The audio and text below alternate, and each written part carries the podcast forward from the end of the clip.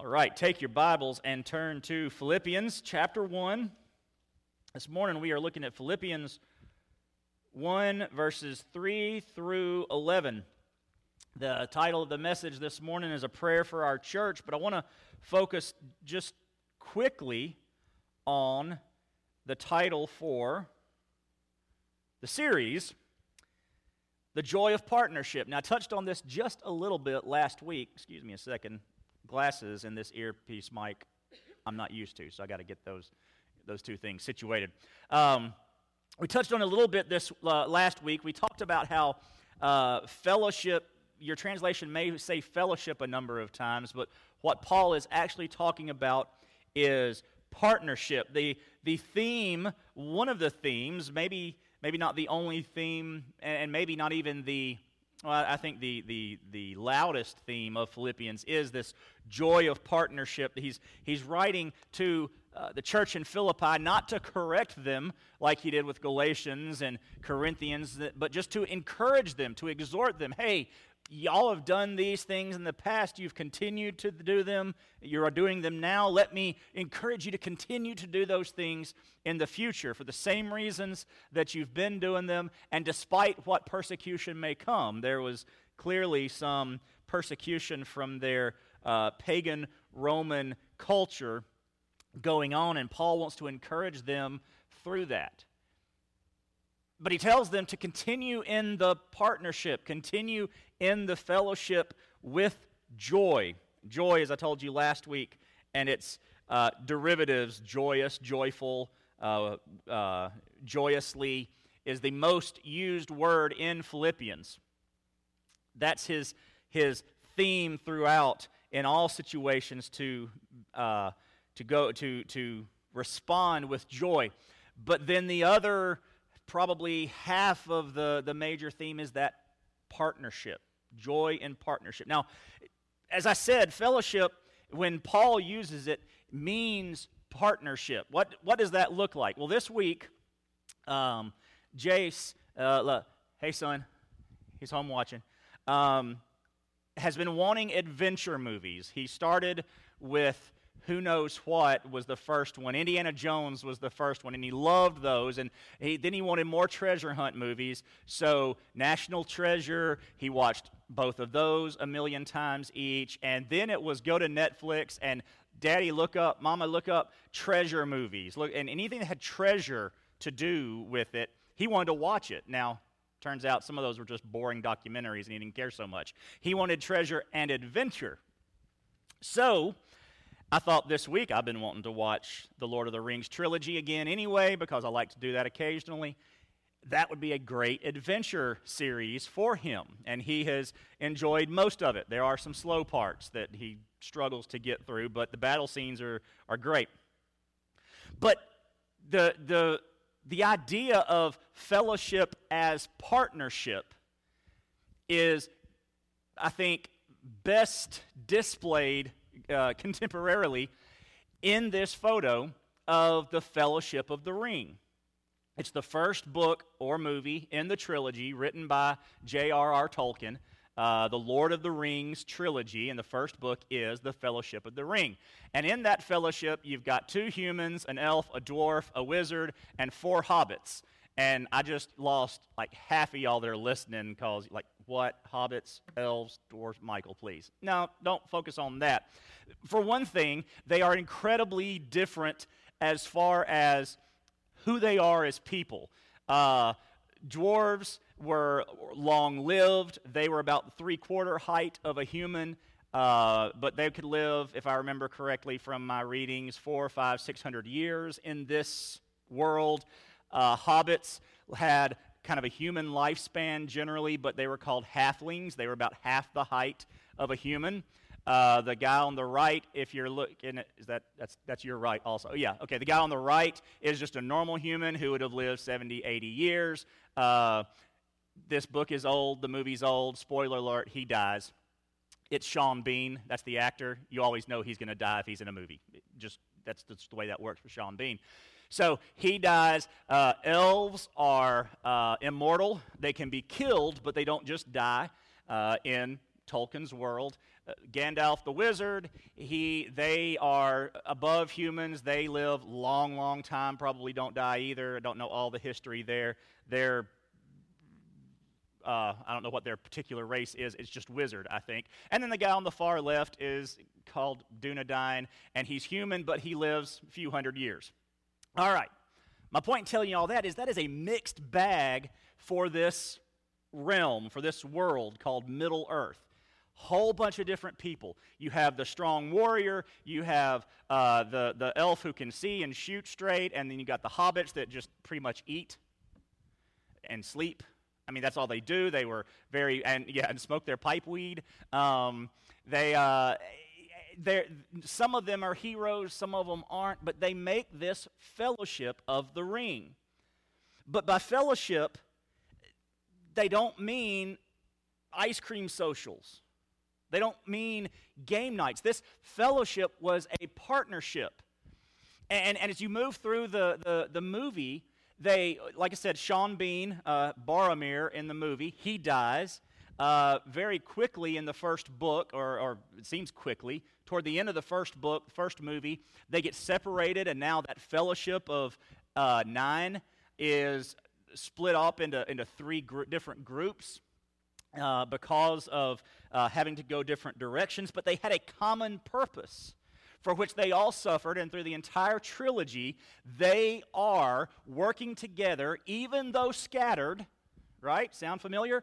Even though scattered, they're still working together for the same purpose of getting this one little ring thrown into a particular volcanic mountain so that evil can be stopped. I mean, that's, that's the whole purpose of the movie.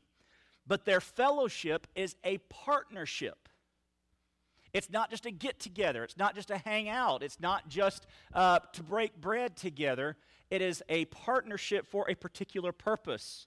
We as a church are a fellowship, but we if we take that word and water it down too much to mean ice cream socials and game nights and going out to eat together, we are missing the entire purpose of fellowship. Fellowship in the church is partnership in the gospel work. That is what Paul's going to talk about throughout Philippians, when he says, I'm thankful for your fellowship, in some of your translations, in other of your translations, it will say, I'm thankful for your partnership. And even if it says fellowship, he's talking about your fellowship in doing the work of the gospel. So, fellowship was work.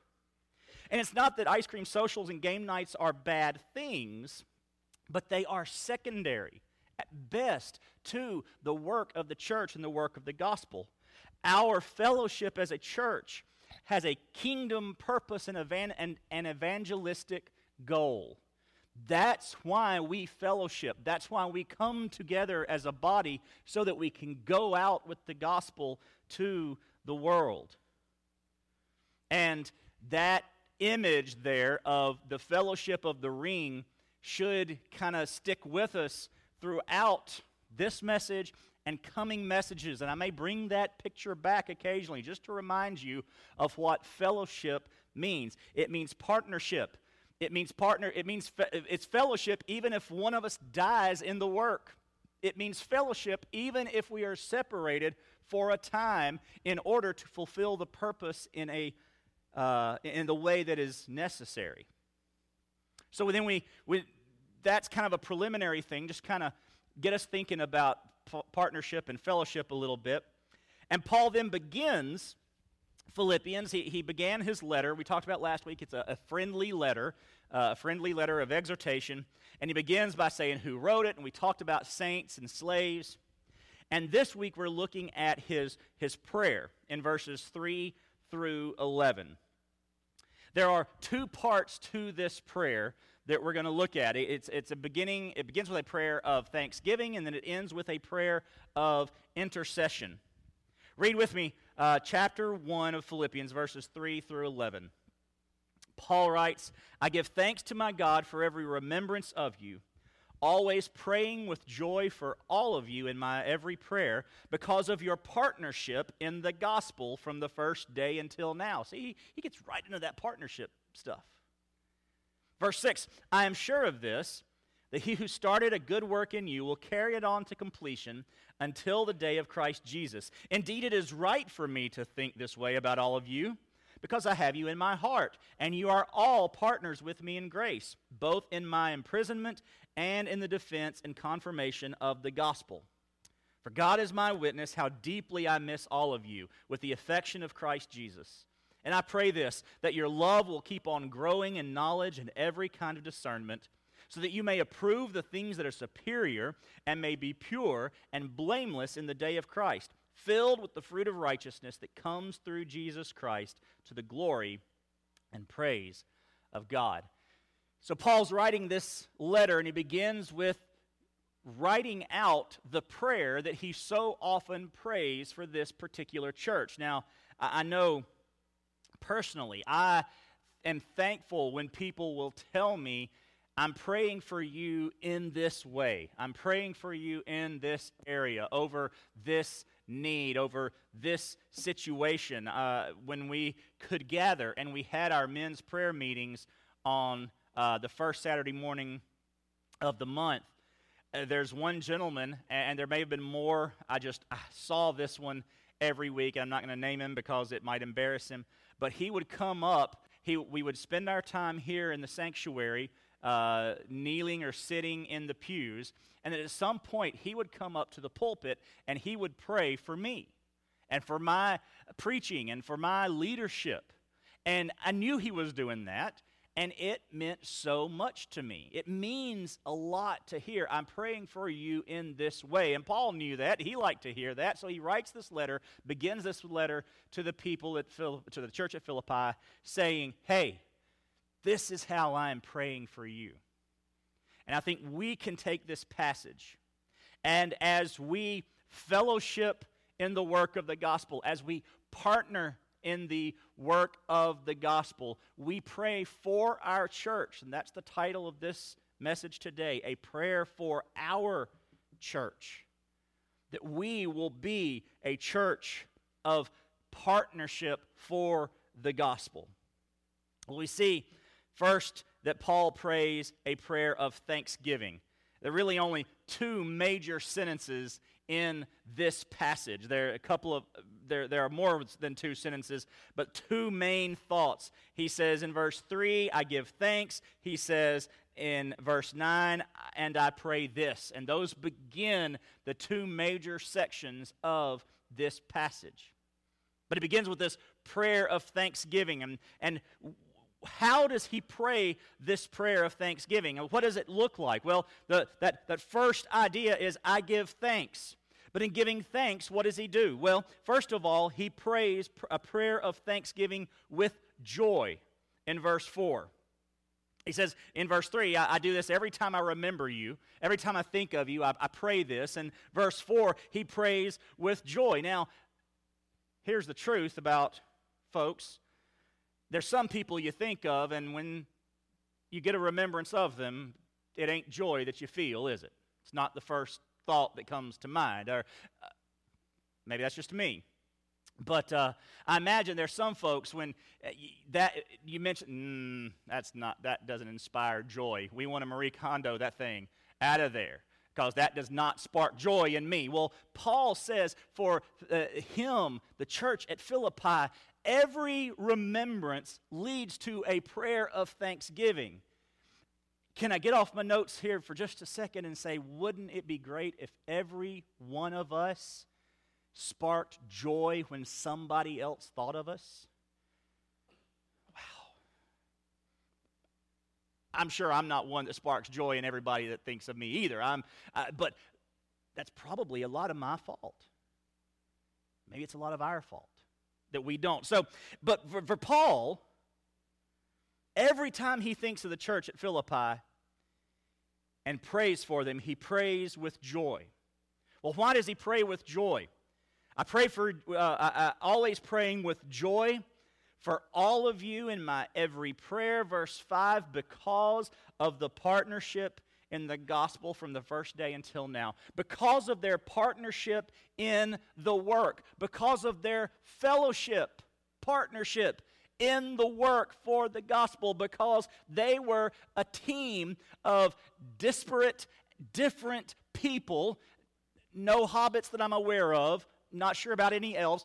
Think they were all humans. Yet, if we had taken a picture of the church in Philippi, and we talked about that a little bit last week, we talked about it being Lydia, the probably wealthy or fairly wealthy merchant woman, and her household, and then the jailer, and then the slave girl. I mean, you can't get much more disparate and different than that picture.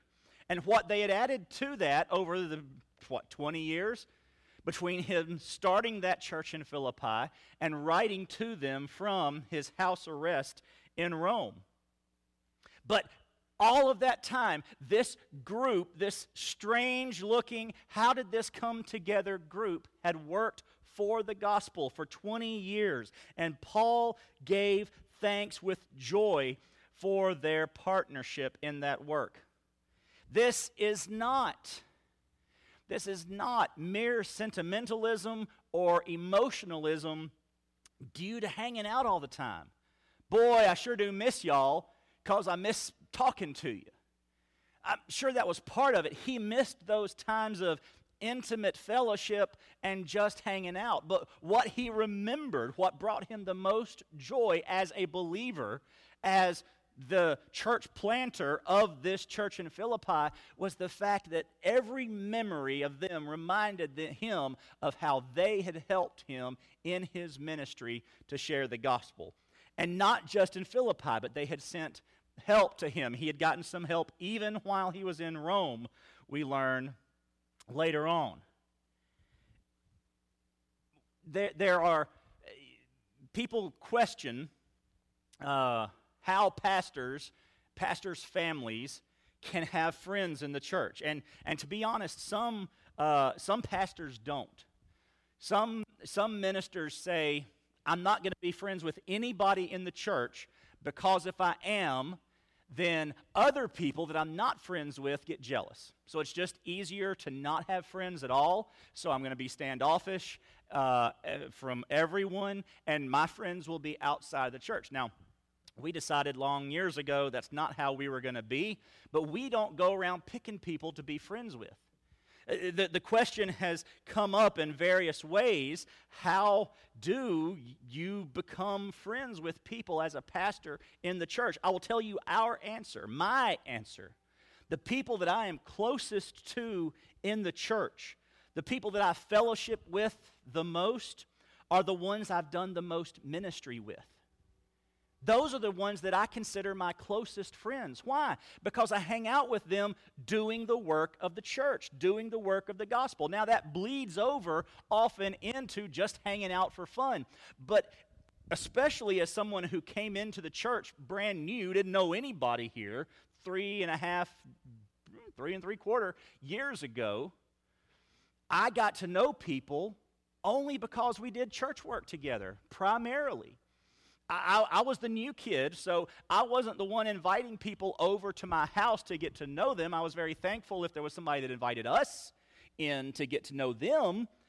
But primarily, I got to know people because we were doing work up here at the church. We were uh, working together, uh, going out and doing things. We were cleaning up. One of the first things I remember doing was helping clean up Frash's yard early on when we were here stuff like that. And over the past nearly four years now, I am closest to those people that I have done the most ministry work with. That's fellowship.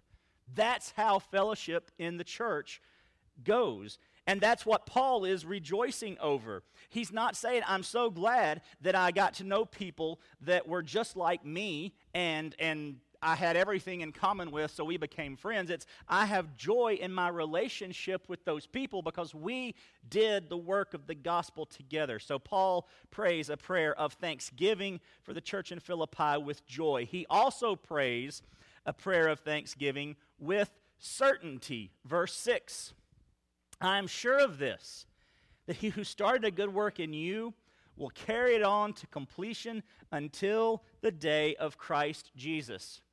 Paul prayed a, a prayer of thanksgiving that God was going to make those people who they were supposed to be.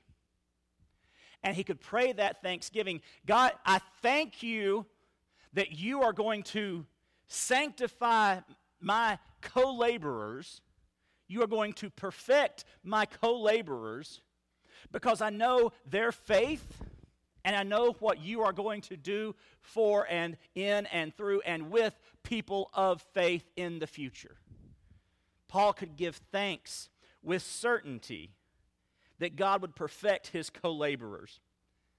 He was confident. Now, I'm going to stick with certainty because my next one's confidence. He was certain that regardless of the people's failures, Paul knew the church in Philippi had sinful people in it. You know how he knew? Because all people are sinful. That was easy. He, he knew himself, he knew how sinful he was. Uh, Tom talked about Ro- first eight chapters of Romans this morning, where Paul talks about his own sin, how worthless and vile, and I do what I want, don't want to do, and don't do what I want to do. He knew who he was, and he knew that's who everybody else is too in the church. He was certain that regardless of those failures, regardless of their sinfulness, regardless of their uh, pulling away and pulling back and repentance and getting back in the mix, he was certain that believers proved their salvation, or rather, yeah, believers that proved their salvation by their work for the kingdom would be continually molded by God into a, perf- into a perfect vessel. Let me say that again, because I don't want you to hear what I'm not saying he was certain that regardless of failures, believers that proved their salvation by their work for the kingdom would be continually molded by God into a perfect vessel. I'm not saying that they were saved because their good works. I'm saying their good works proved their salvation. And as they worked, as they fellowshipped, as they partnered in the gospel ministry, God then molded them constantly, regularly into perfect vessels. They were sanctified, right? These, these are words that we've used before. We're justified at salvation. Throughout our entire life, we are sanctified, we are made holy, and then upon our death, we are now no longer bound by sin and we are glorified. We experience what we can only see and experience in part. Right now, God is sanctifying us. And what He does is He sanctifies us as we, as believers, work and prove our salvation through this partnership in the gospel. It is those believers who hold back, who say, Yep, again, as Tom talked about this morning in Connect Group, who say, I prayed a prayer, I'm good, but never grow in their faith, never contribute, never partner in the gospel ministry, that don't go through the process of sanctification. And I believe our process of sanctification is incomplete if we think that God is only going to work on our hearts apart from our involvement in the ministry. That's not the way he does it. That's not what he called us to. He didn't say, believe, and then sit back and I'll just kind of tinker with you as you go. He said, believe, and then go to the nations. And as we go to the nations, God corrects. As we minister to uh, each other, God corrects. As we share the gospel, God uh, moves. We, it, it's, it's kind of a maybe an image would be an assembly line. When the assembly line stops, when the movement stops, that car or whatever's on the assembly line doesn't get any further in its progression. You, you want to take it from a, a, a, a barrel of parts to a car that rolls off the end of the assembly line. As a believer, we go from a new believer down to a perfected vessel for Christ when we are taken home and glorified. But what a lot of us want to do is we want to stop as a barrel of parts with a stamp that says Ford or Chevy or Toyota or whatever it is and think, no, I'm a whole bunch of car parts. I'm a car already when in fact God wants to take those parts and mold and make and move us down that assembly line of gospel ministry until we are perfected at the end. Don't take my analogy too far and say, well, now, Michael, that's not exactly how. Con-. You know, just go with me on the image there, right? God is going to perfect that. God is going to perfect us. And when we roll off the assembly line of life at our death, we come out and we are welcomed, and hopefully we hear, Well done, good and faithful servant. What's the good and faithful servant? The one that has moved down the assembly line in the work of the ministry, or the one that has sat as a bucket of parts at the beginning at their point of justification and has never contributed, never been a part of, never worked in the gospel ministry? Paul was certain, though. Paul prayed with certainty in this prayer of thanksgiving that these people were moving down the assembly line, that these people were going to be completed. And he was certain not in the people, he was certain in God's power and his sovereignty. Right? I am sure of this that he who started a good work in you will carry it on to completion until that day in Christ Jesus. God was going to do the work. We just had to really be faithful to stay on the line. Third way that Paul prayed this prayer of thanksgiving is with confidence. Michael, certainty, and confidence are the same thing. I, I think there's a nuance there. But yeah, you're right. But I needed another word. Verse 7 Indeed, it is right for me to think this way about all of you, because I have you in my heart, and you are all partners with me in grace, both in my imprisonment and in the, and in the defense and confirmation of the gospel. He was confident, he prayed with confidence because he was confident in their continued partnership. And I think maybe certainty and confidence are a little different. I can be certain about something and I don't have any doubt. I can be confident, but maybe I still wonder just a little bit. Maybe there is some nuance to those words. I feel like there is, so uh, agree with me just on this one, one point. I am certain that what God is going to do, it'll be done. I'm confident that if you continue your work, then you're going to accomplish what you want to accomplish, what you need to accomplish, what you are supposed to accomplish. And Paul was confident in their continued partnership. And that's what he's saying. I have you in my heart. We, we have this relationship already. You are all partners with me in grace, in imprisonment, and in the defense and, the con- and confirmation of the gospel. These are the ways that you have already been with me. You have already shown yourselves faithful to me, he says. Therefore, I am confident that you are going to continue to do that. And he's especially, I mean, we do this, right, with folks a lot. We, we, we instill them with confidence. Sure, you can do that. Yes, you can do that. I really hope they can do that. Yes, absolutely. You, I am confident that you can do it. I hope they don't mess this up. You can do this. Now, Paul was probably not so cynical as, as that little uh, soliloquy might have been, but he, we, we do that. We, we, we want to give people confidence. You can do this. And, and we know they can. Sometimes the question is, will they? But we know they can. We are confident.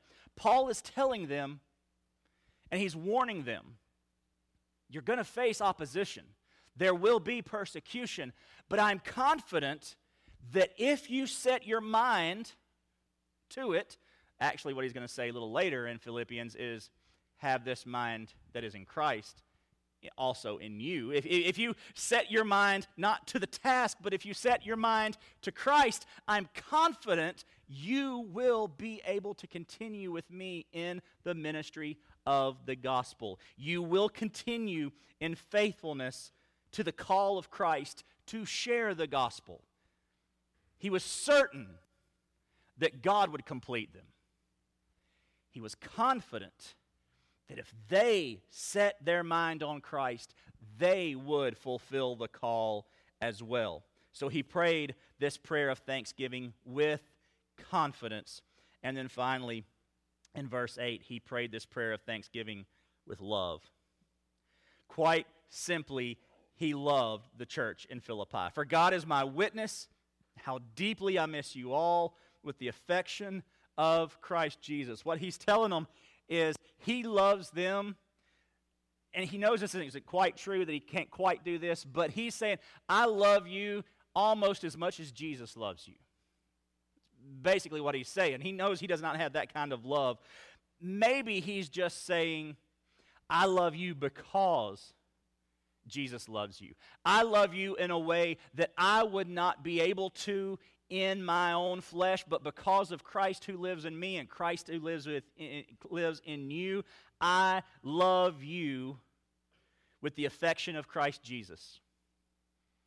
And if we think about that, if we meditate that on that a little bit, we could probably think of some people that the only reason we love them is because Jesus loves them. And the only reason we even attempt to love them is because Jesus loves us. So we, regardless of whether it's with all affection, I love them, or love them, we are still to love them. And Paul, though, we see here, he loves them.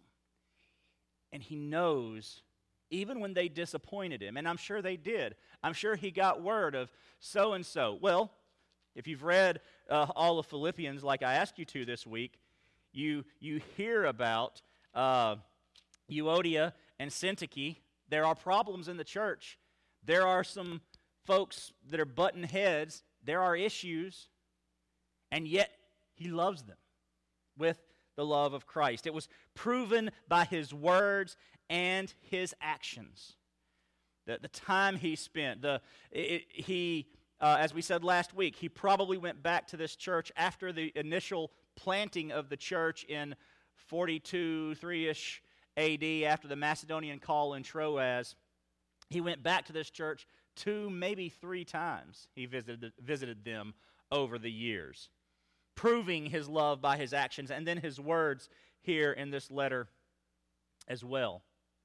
So, because of the love he has for them, because of his relationship to them, and again, how did he, how was that love um, cultivated by their ministry in the gospel with him, by their working together. So he gives thanks for them. So verses 3 through 8 was a prayer of thanksgiving. Verses 9 through 11 are a prayer of intercession. He is lifting up this church to the Lord. He says, And I pray this.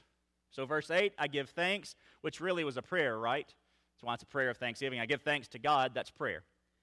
I pray this, I intercede this, that your love will keep on growing in knowledge and every kind of discernment, so that you may approve the things that are superior and may be pure and blameless in the day of Christ, filled with the fruit of righteousness that comes through Jesus Christ to the glory and praise of God. This is kind of a long sentence verses 9, 10, and 11. You have his main idea in verse 9 I pray that your love will keep on growing. And then he describes the rest of that sentence, what that means. What does he mean that the love would keep on growing in knowledge and every kind of discernment?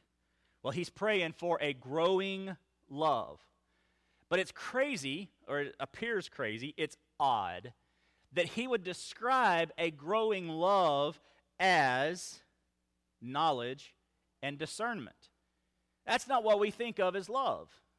If we pray for a growing love in our church, what we have in mind often is be friendlier to guests who come into our church. Get along with each other better here among our members. Uh, be more, uh, for some people, it's, it's be more physically affectionate. Not right now, six feet away but you know be smile more. We're we're not loving as a church if if we don't do those i would dare say sentimental and emotional things that we have defined as love but that the bible doesn't. Those aren't again those aren't bad things. It's we shouldn't be grouchy and grumpy and make guests feel unwelcome and with each other in church. Those aren't things we should do. But when Paul is praying that they would increase in love or pray for uh, them to keep on growing in love, he doesn't mention those things. He says, in knowledge and discernment. Knowledge and discernment are knowing what's right, that would be knowledge, and judging when you're being misled, when you're being told wrong, judging the truth. Knowledge and discernment. Now, again, if we meditate, and y'all, meditation on Scripture is important. To sit and to think about now, what does Paul mean here? We could skim over, now, oh, keep on growing in knowledge and every kind of discernment, keep on growing in love. Your love will keep on growing in knowledge and every kind of discernment. We say, oh, okay, that's what I need to do. And we keep reading and, and, and we go on to the next chapter, we go on to the next book, and that's it. But we have to stop and think about now what, what would that look like if we were to grow in love, in knowledge, and every kind of discernment? Or if our love would grow in knowledge and discernment? Well, if we are knowing what's right, uh, and, and Paul then actually flips them. He says knowledge and discernment, but then he describes discernment and knowledge. Discernment would be verse 10, what he talks about there so that you may approve the things that are superior. Verse 10. Approve the things that are superior. So if I'm going to grow in my discernment, if my love is going to grow in discernment, then it is loving for me to approve what's superior, to know what is the greatest, what is the best, what is the most important. Now, the question that should enter our minds is what's most important for our church? Is the most important thing for us to be friendly to guests when they visit? That is important, but is that superior? Is that we don't want to be mean to them, but is that what's going to grow the kingdom? Well, if you're just friendly, people come to Jesus. No, if you share the gospel, people come to Jesus. People don't come to Jesus because you say, hey, just it doesn't work that way. And so we need to approve what is superior. Our love, if we truly love people, we tell them the truth. We are always consistently thinking what's best for this person. And what's best for this person is always to know the gospel of Jesus Christ. So if we are have a growing love in discernment, we are approving what's superior. We are testing the truth. We are judging what is right. But then he goes on, Paul does, approve the things that are superior. And then, now it, it's interesting here. This is where some Greek, uh, knowledge of Greek verbs is um, uh, enlightening. When, let's back up to verse 9 for just a second when he says, I pray this, that your love will keep on going, uh, rather, keep on growing. Greek, and I'm going to talk about these a lot, and I actually started to put these on the board and uh, the screen for you so you could see them, and then I thought, no, you're already sitting on your couches, you're close enough to go to sleep anyway. Uh, I don't want to finally push you over the snoozing edge with Greek moods. But I need to talk about them for just a second. Because when Paul says, that you will keep on growing. It's in Greek, the subjunctive mood. The subjunctive mood in Greek is, I hope it happens. But not hope like we're talking about, like we've talked about in the Bible with um, uh, confident expectation. It's subjunctive mood is what might be. Paul understands that our growing love is only what might be. Now, earlier, when he said in verse 6, I'm sure that he who started a, uh, a work in you will carry it on completion, that wasn't subjunctive. That wasn't what might be. That will carry is indicative. It is a fact. It is a fact that God will carry uh, to completion what he has started. But when it's our talking about our growing love, he says this what this is what might be. Why only might it be? Because we mightn't grow in love. We might not do the work necessary to keep our love growing. Because knowledge and discernment will often lead to things, decisions, understandings that we would have rather not had. Growing in love, or our, our love growing in knowledge and discernment, might lead us to love people we would rather not love. It might lead us to minister, to people we would rather not minister to. It might lead us to welcome people we would not, rather not have in our church. It might lead us to not say the things that we really want to say to people. It might lead us to back out of some conversations and some arguments that we shouldn't be in. It might lead us, who knows, to be, oh, what's the next? Maybe pure and blameless in the day of Christ. Approving what's superior, grow, our love growing in knowledge and discernment might actually lead to sanctification, and that means I can't do some things that I want to do. So Paul says, keeping uh, uh, your love growing might happen. As a matter of fact, uh, verse 10, and may be pure and blameless. Well, they in the English translation, they just went ahead and put in the might. It's may. It's also in the subjunctive mood that you may be pure and blameless, that you may get to the point in that um,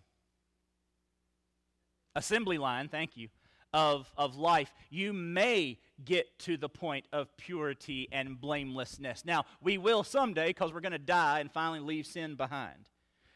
But in this life, we are still to strive for that purity and that blamelessness.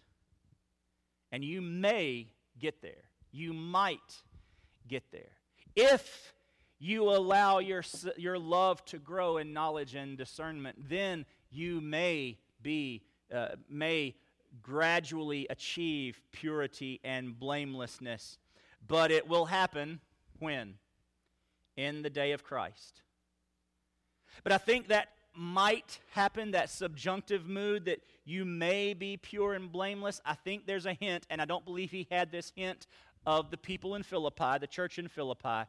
But there's this idea of, if we go back to the beginning, that if you are here and this is where you stay, are you really here at all?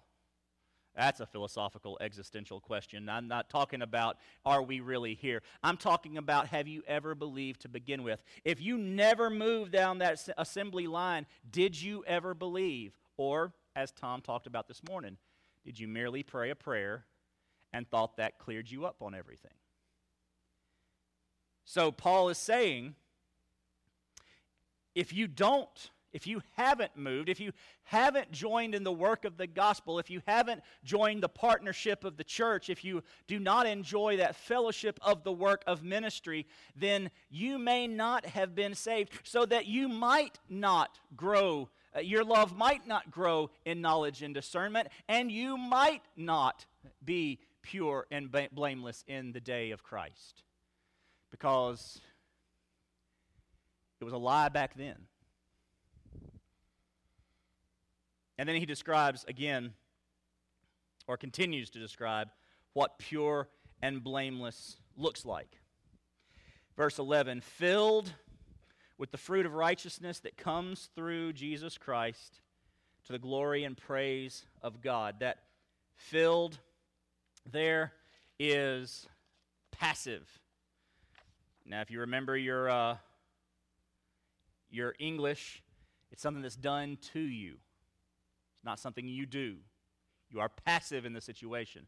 So that you are being filled with the fruit of righteousness. As you continue, as your love grows in knowledge and every kind of discernment, you are regularly filled. Do you still see the assembly line?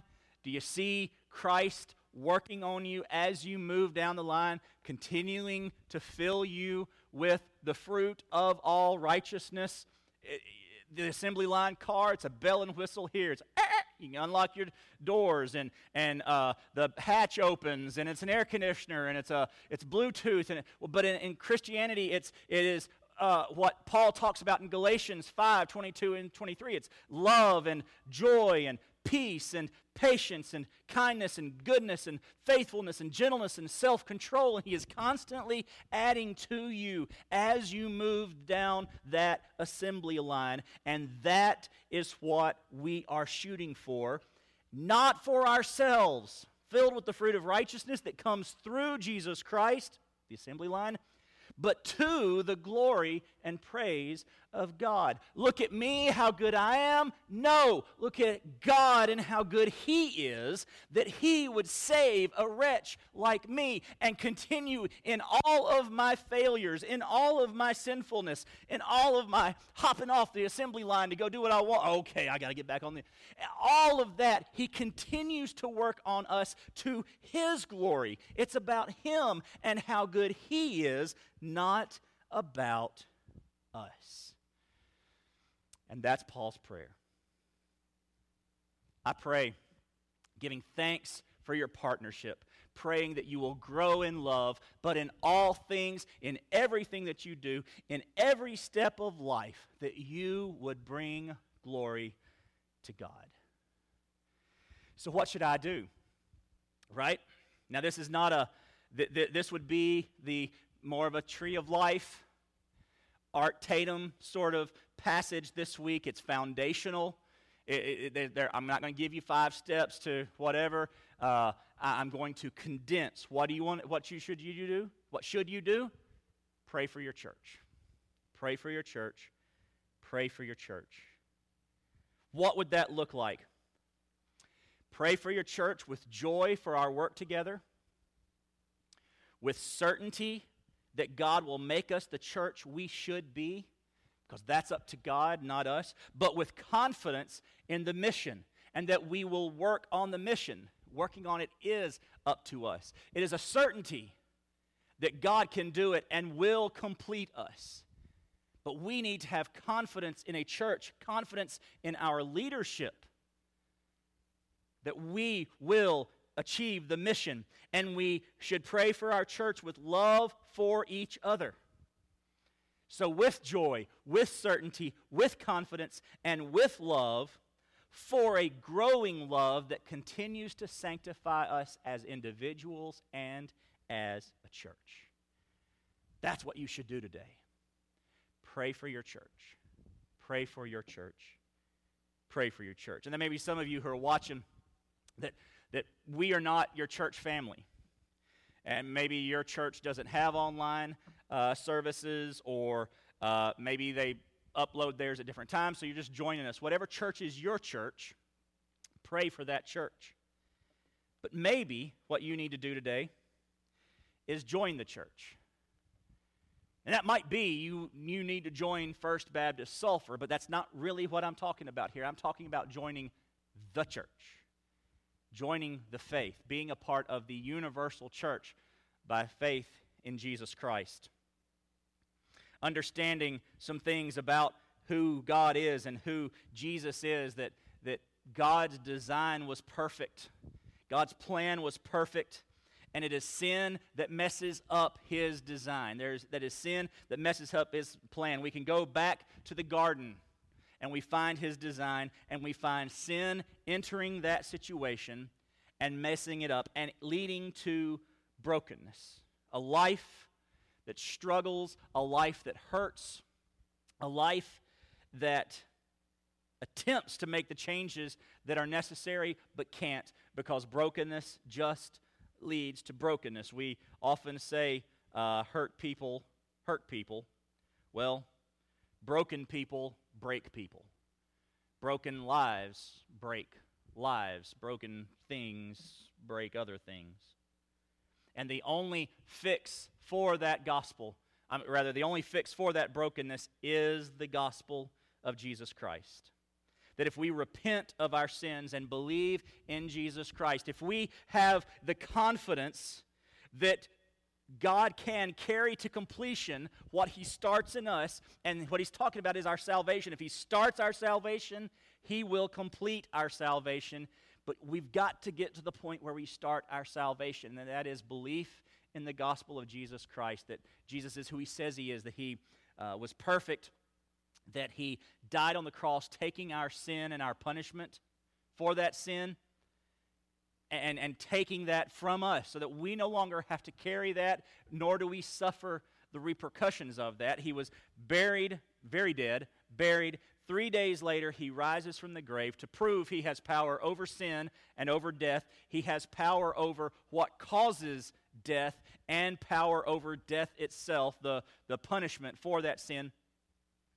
And if we will believe in him, place our faith in his work, and not in our works, we will be saved. And when we do that, we will begin to recover and pursue God's design. And part of that design is being a part of a local body of believers, a church family, like First Baptist Sulphur. And then part of that pursuing and recovering is praying for our church and our love continuing to grow in knowledge and every see it just it just fits it's almost like god planned it. I'd go ahead and say he did. It's just like he planned it. And that's the way that's how we should respond today. That's what you should do.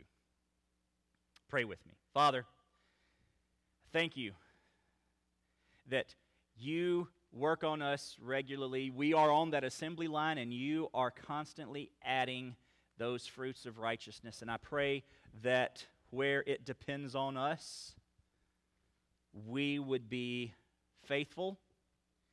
And where it depends on you, we would have faith. And God, we would see you work in our church, through our church, and in our community and around the world. God, we pray that you would make us a church that grows in, uh, that our, who, whose love grows in knowledge and discernment. And that we would love you above all, and that our actions would speak to that. God, we pray for this time of decision and worship, that you would speak to each one of us and lead us all to make some decision for you this morning. In Jesus' name we pray. Amen. So maybe you want to accept Christ this morning. Maybe you want to be baptized, join our church. You need to lead a life of holiness and recommit, return. You have some decision to make this morning. You, you can feel free, please, to comment there on the, the live stream, either YouTube, Facebook. You can message us on Facebook if that's what you would like to do. Send us an email. We got all sorts of contact information on there. But we would love to rejoice with you as you share that decision. We're going to take about five more minutes. We're just going to worship and allow God to work on each of us as we meditate on what He has said to us this morning from His Word.